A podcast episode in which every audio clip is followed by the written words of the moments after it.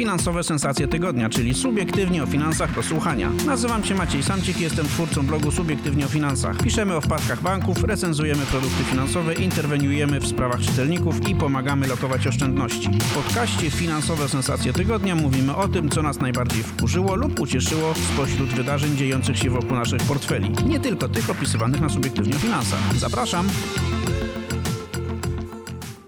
Kochani, witam Was serdecznie w kolejnym odcinku podcastu Finansowe Sensacje Tygodnia.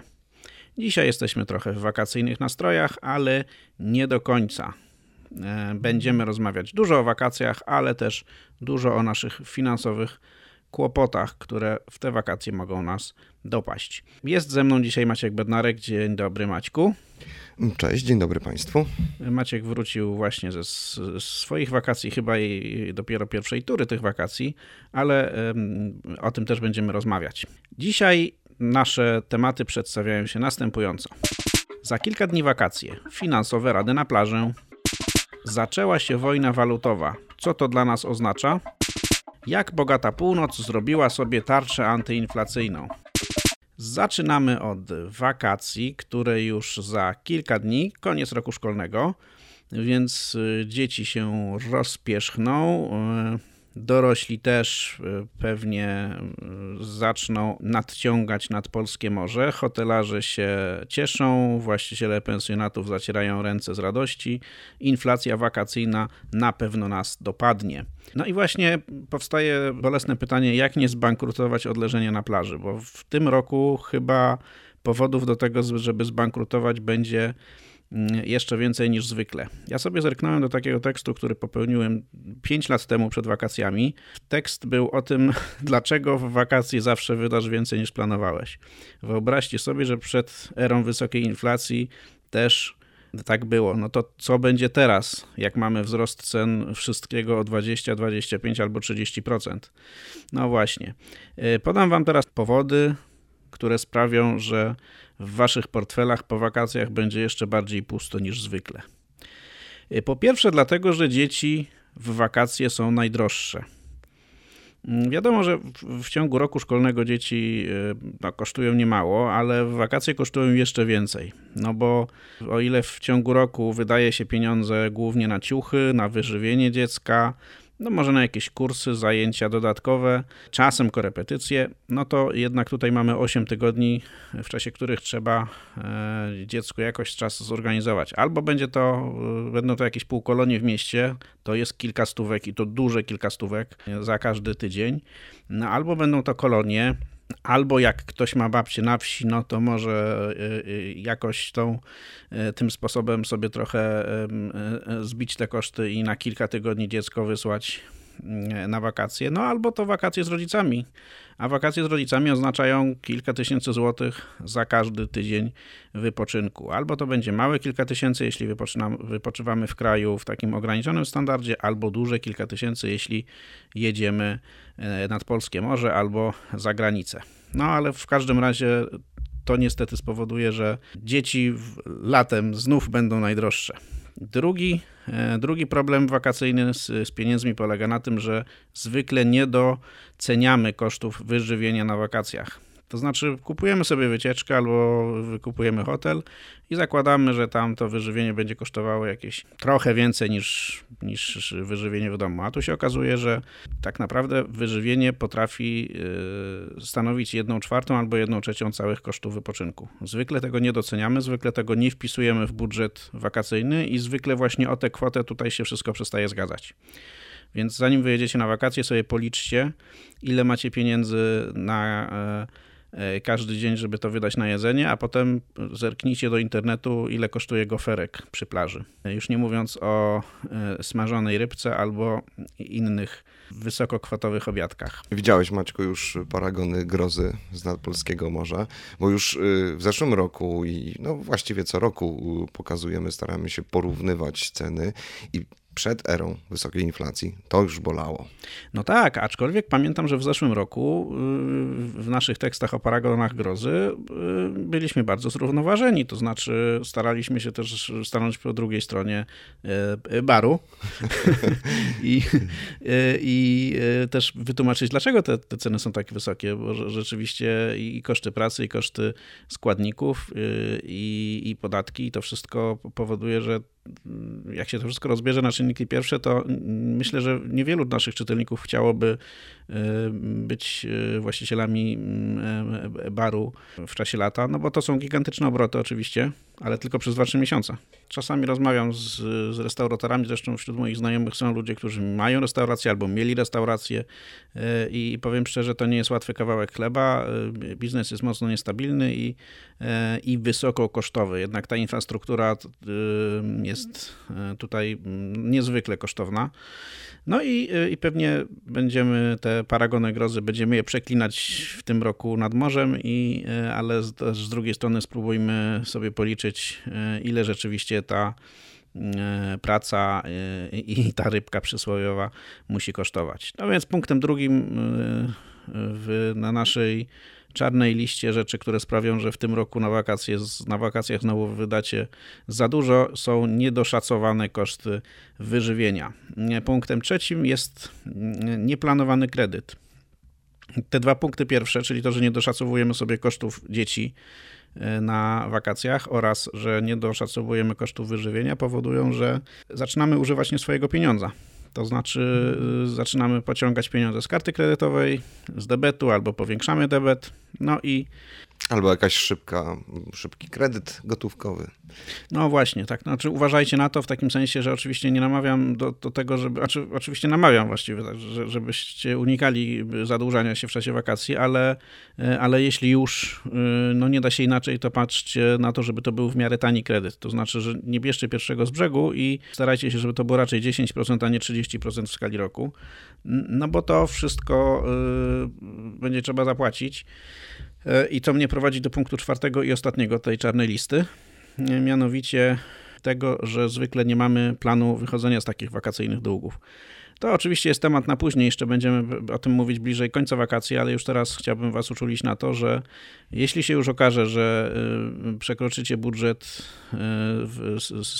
z tych powodów, o których wyżej powiedziałem, czy powiedzieliśmy razem z Maćkiem Bednarkiem, no to że być może wskoczycie w jakieś zadłużenie z tego powodu, no to trzeba mieć plan, żeby z tego zadłużenia wyjść. To znaczy trzeba sobie tak ustawić domowy budżet po wakacjach, żeby te kredyty, ten dług powakacyjny, żeby on nad nami nie wisiał do następnych wakacji. No bo trzeba pamiętać o tym, że za kilka miesięcy będzie Boże Narodzenie, które też jest takim dosyć krytycznym momentem dla naszych domowych budżetów.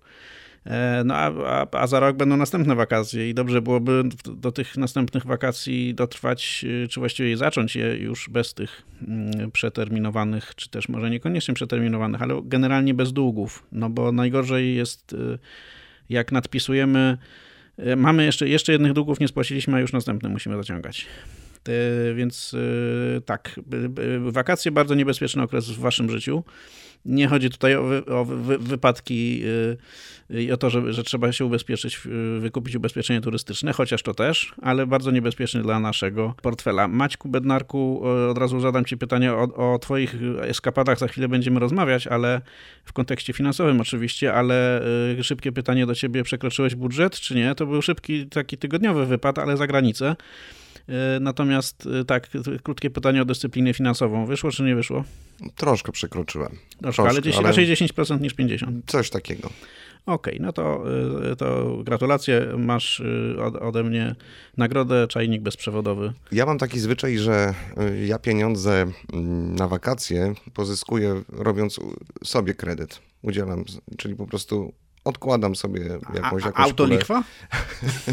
Nie, po prostu tak. Nie, no to nie jest, generalnie oszczędzasz pieniądze z myślą o tym budżetowym dużym wydatku, którym są wakacje. Tak, może to nie jest tak, że robię to już po zakończeniu obecnych wakacji, tak, ale na kilka miesięcy przed wyjazdem, no to po prostu wiem, ile to będzie kosztowało i po prostu staram sobie nie wiem, każdego miesiąca coś odłożyć, no przynajmniej gdzieś tam w głowie wiem, że mam te pieniądze do wydania na wakacje. Także... No dobra, przy tegorocznych wakacjach już nie skopiujecie tej strategii Maćka Bednarka. No ale... chyba, że jedziecie w sierpniu albo we wrześniu. No, chyba, jest jeszcze czas odłożyć sobie. Ale zawsze można już zacząć myśleć o feriach przyszłorocznych, zimowych albo o przyszłorocznych wakacjach.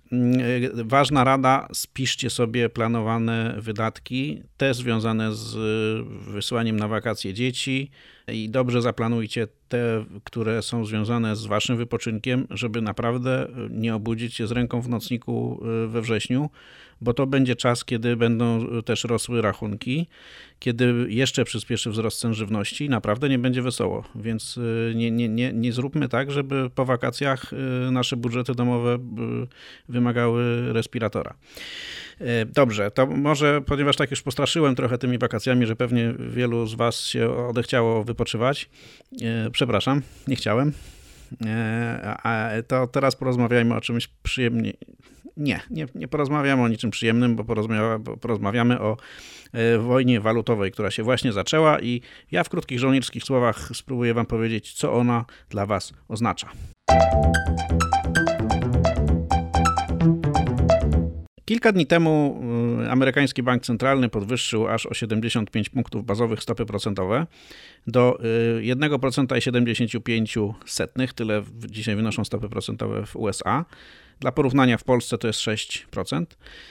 Natychmiast zareagował szwajcarski bank centralny, który podwyższył stopy procentowe z minus 0,75 do minus 0,25%. No i od razu też zareagował brytyjski Bank of England, czyli w Wielkiej Brytanii stopy procentowe poszły w górę bodaj do 1,5 punktu procentowego. No i co to wszystko oznacza? To niestety jest bardzo zła wiadomość dla nas i dla tych, którzy będą w tym roku chcieli wyjechać za granicę na wakacje, być może. No bo w czym jest problem? Problem polega na tym, że te decyzje banków centralnych oznaczają de facto wojnę walutową. Po co oni podnoszą te stopy procentowe? No oni to robią po to, żeby umocnić swoje waluty, bo mocna waluta pozwala walczyć z inflacją. Bo jak masz mocną walutę, to wszystko, co sprowadzasz z zagranicy, jest dla ciebie tańsze. Poza tym łatwiej przyciągasz kapitał zagraniczny, czyli możesz taniej sprzedawać obligacje, czyli taniej też z tą inflacją walczyć. No bo taniej się zadłużasz albo taniej spłacasz długi. Więc krótko mówiąc, o ile w czasach dobrej koniunktury wszystkie banki centralne robiły wszystko, żeby swoje waluty osłabić, po to, żeby gospodarka się najszybciej rozwijała, żeby eksport był tani, żeby można było za granicę wysyłać towary, które są relatywnie tańsze i żeby te krajowe firmy były coraz bogatsze. No i teraz jest odwrotnie. Teraz wszyscy starają się umocnić swoje waluty po to, żeby walczyć z inflacją właśnie i żeby zmniejszyć oprocentowanie państwowego zadłużenia.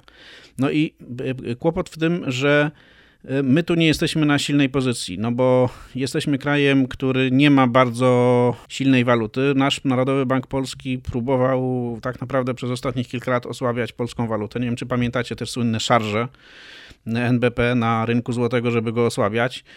No i poza tym prezes Banku Centralnego wypowiada się dość nieklarownie, jeśli chodzi o podwyżki stóp i w ogóle rozbujaliśmy bardzo mocno oczekiwania inflacyjne Polaków. Wszystkim się wydaje, że zresztą chyba i słusznie, że inflacja będzie bardzo wysoka, więc pobiegliśmy do sklepów, kupujemy co się da, no i jeszcze tę inflację podbijamy. No i w związku z tym ta nasza waluta, jeśli mamy dużą różnicę między inflacją a stopami procentowymi, no to nie może być dobre dla polskiej waluty, no bo jaki inwestor zagraniczny przyjdzie tutaj ulokować pieniądze na 7% w skali roku, jak ma inflację 14%? No to on już pewnie pójdzie do Stanów, do USA, gdzie ma dużo bezpieczniejsze obligacje na 4% przy inflacji, która tam u nich wynosi 8%. Tam jest minus 4 w plecy, a u nas minus 7. A u nas jest w dodatku większe ryzyko, no bo niedaleko od naszych granic latają rakiety. Co to oznacza tak naprawdę dla nas? No, że będziemy musieli, żeby obronić kurs złotego, żebyśmy znowu nie mieli euro po 5 zł i dolara po 5 zł, będziemy musieli bardzo mocno podwyższać stopy procentowe, czyli bardzo mocno zaszkodzić swojej gospodarce. Gdyby tej wojny walutowej nie było, to byśmy może spróbowali już kończyć ten kurs, ten cykl podwyżek stóp procentowych. No bo z punktu widzenia gospodarki może już nie ma znaczenia, czy te stopy procentowe będą wynosiły 7, czy 8%, czy 8,5%. No bo tak, rynek kredytowy i tak już nie żyje, więc nie ma znaczenia, czy bardziej podnosimy stopy, czy nie, no bo i tak kredytów już banki nie udzielają.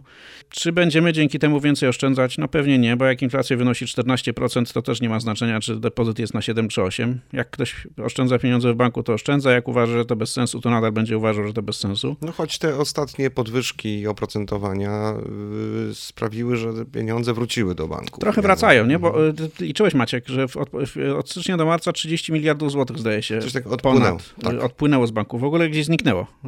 Wyszło z banków i nie wiadomo, co się z tymi pieniędzmi stało. Jest niebezpieczeństwo, że po prostu to wydaliśmy na zakupach, wywołując wzrost cen. I też policzyłeś, że w kwietniu coś się odwróciło, tam o kilka miliardów napłynęło.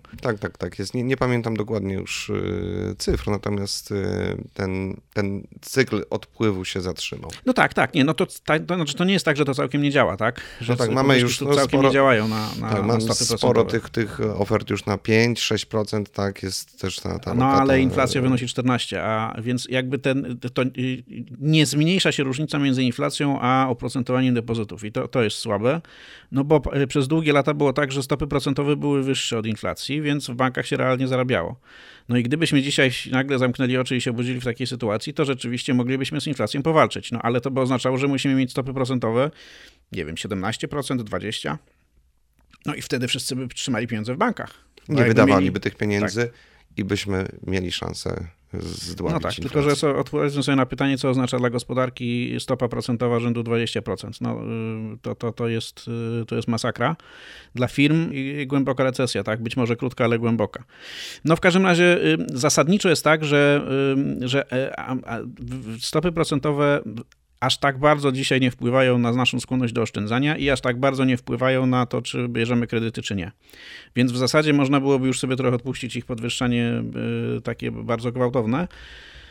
No ale nie można, bo właśnie jest ta wojna walutowa i jeśli będziemy mieli zbyt niskie stopy procentowe, to odpłynie od nas kapitał. Jak odpłynie od nas kapitał, to spadnie kurs złotego. Jak spadnie kurs złotego, to wzrośnie inflacja. Jak wzrośnie inflacja, to jeszcze bardziej kapitał będzie odpływał, jeszcze bardziej spadnie kurs złotego i w końcu wszyscy Polacy pobiegną do banków wymieniać złote na dolary i to będzie bankructwo kraju.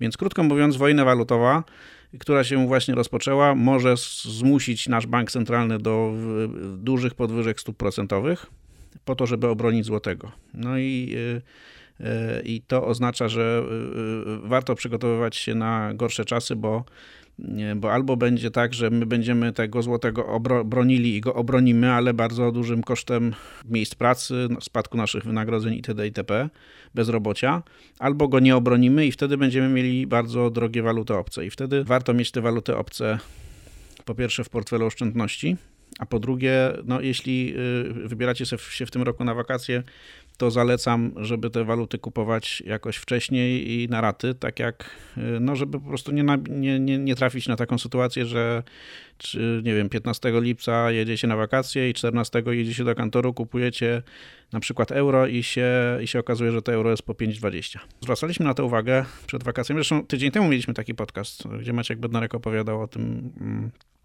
że jak warto zarządzać walutami przed wakacjami, więc podbijamy ten temat. Tak, rekomendowaliśmy, bo właściwie do wyboru mamy dwie karty, dwa rodzaje kart. Karta bezspreadowa, czyli karta złotowa tak naprawdę, tylko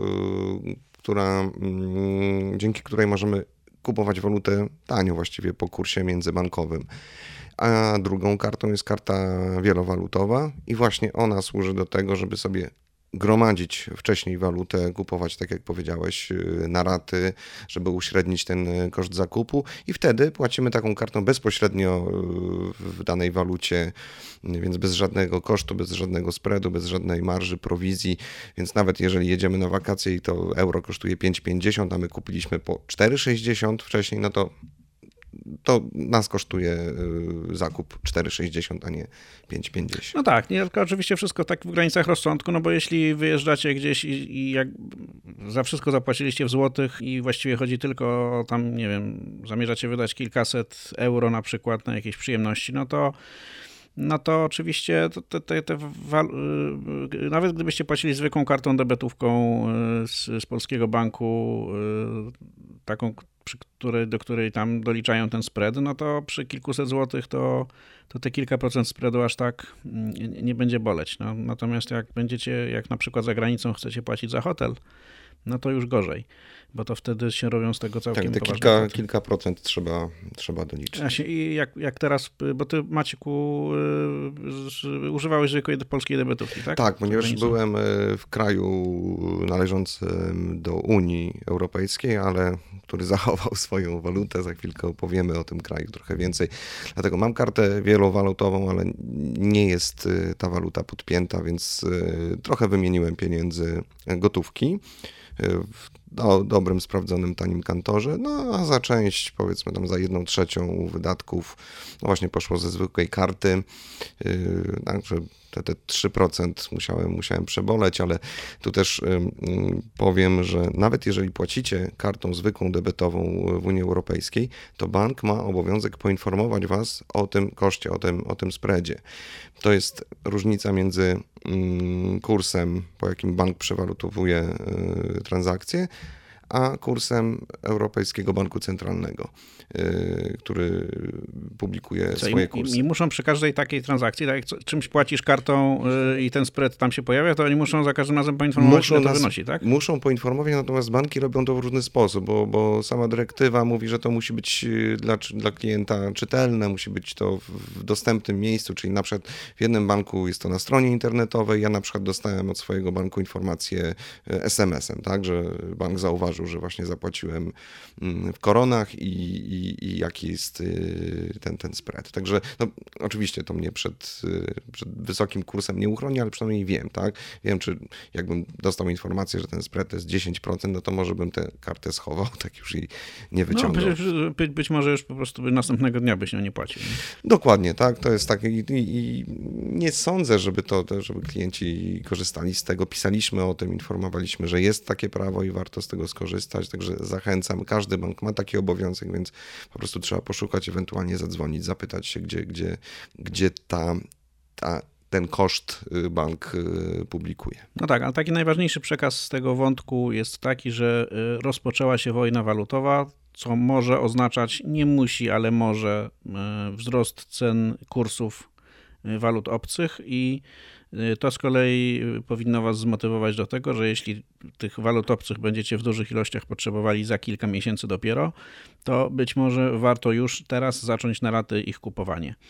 Bo jeden ze scenariuszy rozwoju sytuacji mówi, że waluty będą w tym tego lata i tej jesieni w ogóle przez jakiś czas jeszcze dość drogie. No dobra, miało być coś przyjemnego, to wreszcie już coś przyjemnego będzie.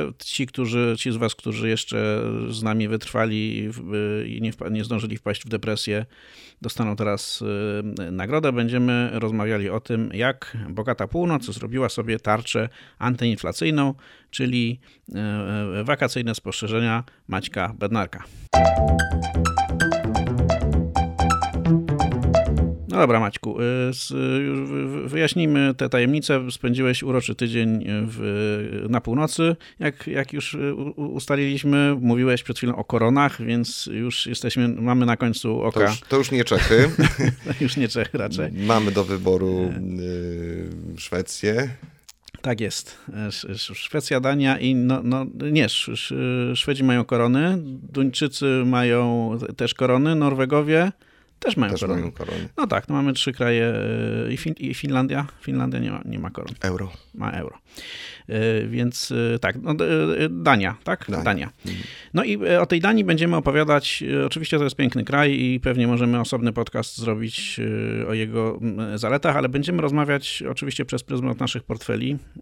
No bo jak się tam po tej Danii trochę pojeździ, to się okazuje, że tak, znaczy po pierwsze oni mają trochę niższą inflację niż u nas, to znaczy sporo niższą, bo tam to jest 7% czy coś takiego w skali roku.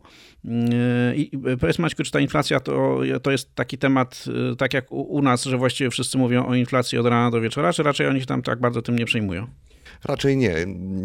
To, co Państwu opowiem, no pochodzi z rozmów z Duńczykami, nie wiem, spotkałem Szwedów, ale też Polaków, którzy tam mieszkają i tak pytałem oczywiście o inflację. Mówią, że nie, że na przykład nie widać tego w cenach żywności, więc to nie jest, oni tam nie panikują. No ale łatwo nie panikować, jak się ma dostęp do, po pierwsze do tanich, znaczy tanich, no, do swoich surowców, a po drugie też jak się dba o to, żeby tej energii czy tego paliwa jak najmniej konsumować. Dokładnie, bo to jest najbardziej proinflacyjne w tym momencie. Do tej pory nie wiedziałem, że Duńczycy są samowystarczalni energetycznie, mają swoje złoża. Duńczycy, podobnie jak Norwegia, tak? No, Norwegia nam się kojarzy z takim krajem, który jest zasobny w złoża. Duńczycy też tego mają trochę i podobno są samowystarczalni. No i ale dużo OZE mają też. No, to jest w ogóle inna sprawa. Wiatr, tak? Energia, wiatr, wszędzie wodna, wiatraki. Tak. To jest jedna rzecz, ale to, co mi się rzuciło w oczy i chyba to jest taka tarcza antyinflacyjna, energetyczna. Długoterminowa zresztą. I długoterminowa. No to jest styl życia Duńczyków. Byłem w Kopenhadze. Tak, nie starczyło czasu na to, żeby pojeździć gdzie indziej, ale proszę Państwa, tam po prostu samochodów prawie nie ma. No oczywiście przesadzam, ale jest ich bardzo mało. Ja tam nie widziałem korków właściwie samochodowych. Tam rządzi rower. Tam rządzi rowerzysta. On jest, trochę mi się to nie podobało, bo na przykład w sytuacji, kiedy była jakaś budowa, no to oczywiście tam jest jezdnia, jezdnia dla rowerów, jest chodnik jest najwęższy, ale kiedy trzeba było tak zorganizować ruch, że na jednej ścieżce jeździły rowery i piesi, no to tam też rządzi rower. Po prostu jadą, dzwonią z drogi. No tak, no u nas jak brakuje miejsca i zachodzi pytanie, jak zmieścić samochód, rower i pieszego na jednym pasie drogi, no to na pewno musi zostać kawałek chodnika dla pieszego i na pewno musi zostać pas dla samochodu, a ścieżkę rowerową po prostu się kasuje, tak? No tam jest odwrotnie. Po przyjeździe do Polski, no właśnie pierwsze, co mi się rzuciło w oczy, nie ma tych rowerów. Jakby Duńczyk przyjechał do Polski, to byłby zszokowany, co się stało z rowerami. Więc to jest, oczywiście tam jest niesamowicie dobrze zrobiona infrastruktura. Duńczycy mieli czas na to, żeby planując miasto urbanistycznie, tak żeby wytyczać te ścieżki. Tam właściwie można jechać rowerem bez końca. Są specjalne znaki, światła dla rowerów, tam po prostu... Takie autostrady rowerowe. Tak, a jeżeli nie ma ścieżki, no bo jest jakaś uliczka węższa, po prostu rowerzysta ma tam pierwszeństwo, samochód nie ma kierowca samochodu nie ma prawa trąbnąć na niego. Po prostu jeżdżą bardzo kulturalnie, spokojnie, szanują rowerzystów. No dobra, tylko że teraz podpowiedz mi na takie pytanie, czy oni są z tym szczęśliwi, bo ja no oczywiście też zdarzyło mi się być raz albo dwa w Kopenhadze i też byłem bardzo zaskoczony tą ich rowerozą, ale spotkałem się z taką opinią, że to nie jest tak, że oni sami wpadli na ten pomysł, ci Duńczycy w takim sensie, że po prostu pokochali rowery, bo stwierdzili, że im niewygodnie w tych ich samochodach, tylko po prostu zostali do tego w jakimś sensie zmotywowani, nie wiem, zmuszeni, nakłonieni. Że jak ty trochę rozmawiałeś z Norwegami i z ludźmi z innych krajów, którzy tam, z Duńczykami, tak, i z ludźmi z którzy tam żyją i oni się rzeczywiście tam czują do tego zmuszani, czy już się przyzwyczaili? I generalnie jaki jest ten system motywowania ich do tego, żeby oni chcieli tymi rowerami jeździć? Rozmawiałem z Polakiem, który 2 miesiące temu przyjechał, pracuje i planuje osiąść na dłużej. Bardzo mu się tam podoba. Rower to był jeden z pierwszych zakupów. Kopenhaga jest takim miastem bardzo zbitym. To nie jest tak jak na przykład Warszawa, że mamy te porozrzucane osiedla. Tam jest wszystko. No to porozrzucanie tych osiedli właśnie jest jedną z przyczyn tego, że wszyscy muszą mieć samochód, nie? Bo te miasta nie są planowane, tylko one się rozlewają w sposób niekontrolowany. No więc jeżeli miałbyś jechać rowerem 2 godziny czy 1,5 godziny do pracy, tak, potem musiałbyś na pewno, przynajmniej latem, wziąć prysznic, no to po prostu wydłużać się ten czas dojazdu. Tam po pierwsze, no to miasto jest takie mniejsze. No ten chłopak, z którym rozmawiałem, mówił, że ma 15 minut właściwie gdzieś mieszka na obrzeżach Kopenhagi, do centrum ma 15 minut. Umawialiśmy się, więc mówi, za 15 minut będę, wsiadam w rower. Także, ale są też... U nas z jednej do drugiej dzielnicy w dużym mieście się dużo jedzie. Ale z drugiej strony są zachęty finansowe. Słyszałem, że może nie od razu, ale po jakimś czasie pracownik dostaje od państwa po prostu w gotówce dopłaty za to, że dojeżdża rowerem do pracy, a nie samochodem. Także to też jest, generalnie Duńczycy bardzo dużo stymulują styl życia właśnie finansowo, karami, czy właśnie różnego rodzaju dodatkami finansowymi. Podam taki przykład. Właśnie ten chłopak, z którym rozmawiałem, zapisuje się teraz na kurs duńskiego i państwo finansuje mu ten kurs. On będzie miał go za darmo, ale musi zapłacić kaucję 2000 koron, to jest jakieś 1200 zł. I jeżeli ukończy kurs, kaucja jest zwracana. Jeżeli tego kursu nie ukończy, po prostu traci te pieniądze. To jest chyba po to, żeby przemyśleć decyzję, czy ja skorzystam z tego kursu, czy ja nie zajmę komuś kolejki. Tak, państwo różne rzeczy finansuje, ale też się domaga, żeby te pieniądze nie były marnowane. Dokładnie. Także trzeba przemyśleć decyzję, bo po prostu uderzy nas niemądra decyzja po kieszeni. Także na pewno ta infrastruktura, te dopłaty, tak, mam na myśli... Pierwszeństwo dla rowerów, tak? I pierwszeństwo, tak. To jest zupełnie inna kultura. U nas, znaczy w Warszawie, tak, rozmawiamy w Warszawie, jest kilka dzielnic dobrze skomunikowanych rowerowo, ale prędzej czy później, jadąc tym rowerem, trafia się na taką sytuację, że po prostu ścieżka rowerowa się kończy i trzeba jechać razem z samochodami. To tam takiej sytuacji nie ma. No właśnie, ale o tej infrastrukturze jeszcze chciałbym, żebyśmy chwilę porozmawiali, bo to jest tak, że w Polsce też są systemy rowerowe, tak? Jest Nextbike, Veturilo, tak? I z tym, że to nie jest popularne w Polsce. Ja nie wiem, ja kiedyś wsiadłem na taki rower i to on nie był bardzo wygodny, szczerze. Poza tym też nie miałem takiej pewności, że będę miał go gdzie zostawić, że tamto miejsce, w którym go zostawię, będzie dobrze skomunikowane z jakimś punktem przesiadkowym. I nie ma też u nas wspólnych biletów, czyli krótko mówiąc, osobno płacę za ten rower, potem osobno za jakiś car sharing albo za tramwaj, albo za autobus. I efekt jest taki, że jednak wygodniej mi jest wsiąść do samochodu, wjechać do centrum samochodem i tam zapłacić za to parkowanie te kilkanaście złotych, po to, żeby po prostu nie stresować się tą sytuacją, że nie wiem, ile będę płacił nie jeżdżąc samochodem, tylko rowerem, hulajnogą, rowerem elektrycznym albo komunikacją miejską, albo carsharingiem na przykład, albo taksówką. W Kopenhadze jest bilet na wszystko, tylko nie wiem, ja korzystałem z roweru takiej wypożyczalni przy hotelu, w którym mieszkaliśmy. Rowery fantastyczne. Z pozorów wydają się, że są toporne. Także, że niewyględne są. Tak. Natomiast są świetne, naprawdę byłem zaskoczony. Na pozór rower bez przerzutki. ma przerzutkę w Piaście, także naprawdę bardzo, bardzo, bardzo fajnie. Tam dużo, po prostu tam każdy ma rower, także jest ten system, nie wiem jak on jest, czy on jest synchronizowany z takim systemem płatności za transport generalnie, podejrzewam, że tak, ale generalnie tam są popularne te takie powiedzmy karty miejskie, tak, i ta karta jest do wszystkiego, do metro, kolej podmiejska, autobusy, tam nie ma tramwajów, ale na przykład tramwaj wodny, bardzo wygodna rzecz, no bo tam jest dużo kanałów, także można sobie wsiąść do tramwaju jak wygodnie, także... Fajnie zrobiony kraj. Fajnie zrobiony, oczywiście to nie jest tak, że zróbmy podobnie, tak, to oni pewnie robili to przez lata. Projektowali to. No wychowywali sobie społeczeństwo też do tego.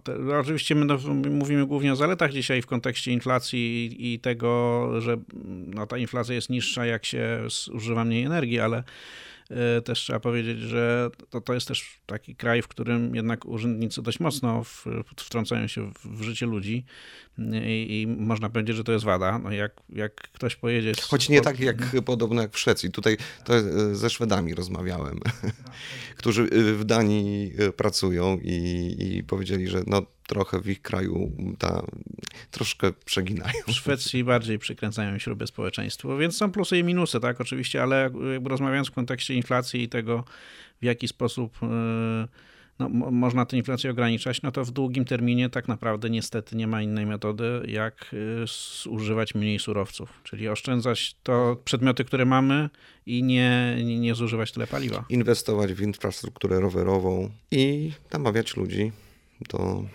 namawiać, stymulować tak bardziej, no bo rzeczywiście to trzeba, ten rower musi mieć sens, to znaczy musi być częścią takiego, po pierwsze wysoki priorytet musi mieć, po drugie musi być dobrze, znaczy musi mieć priorytet i taki, no nie wiem, finansowy, mobilny, czyli komunikacyjny i też w naszych głowach, no ale to pod tym ostatnim względem niestety jesteśmy jeszcze dość daleko od tej naprawdę bogatej północy, chociaż też niektórzy mówią o Polsce, że to już jest ta część bogatej północy.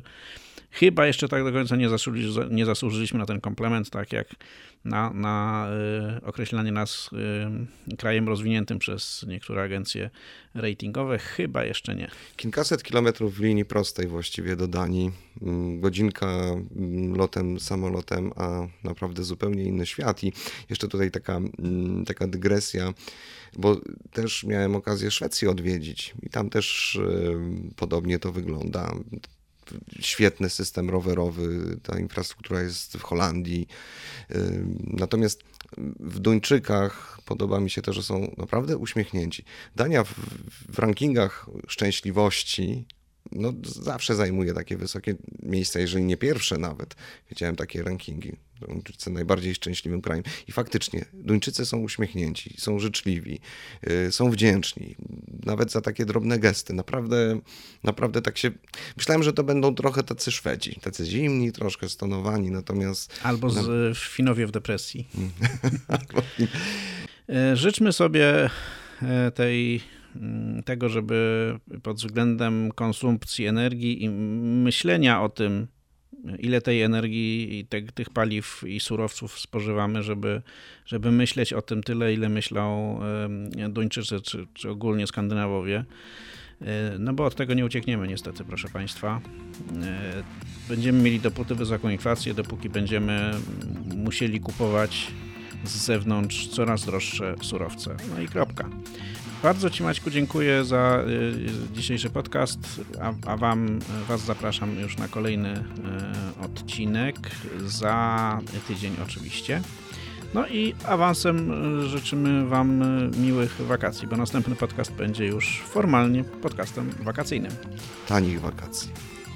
No tak, nie, no to było podłe. Nie ma prawa być tanio w tym roku niestety, ale... No dobrze, ale pomarzyć można. Trzymajcie się do następnego podcastu. Inne odcinki tego podcastu znajdziesz na stronie Subiektywnie o Finansach www.subiektywnieofinansach.pl. Zapraszam!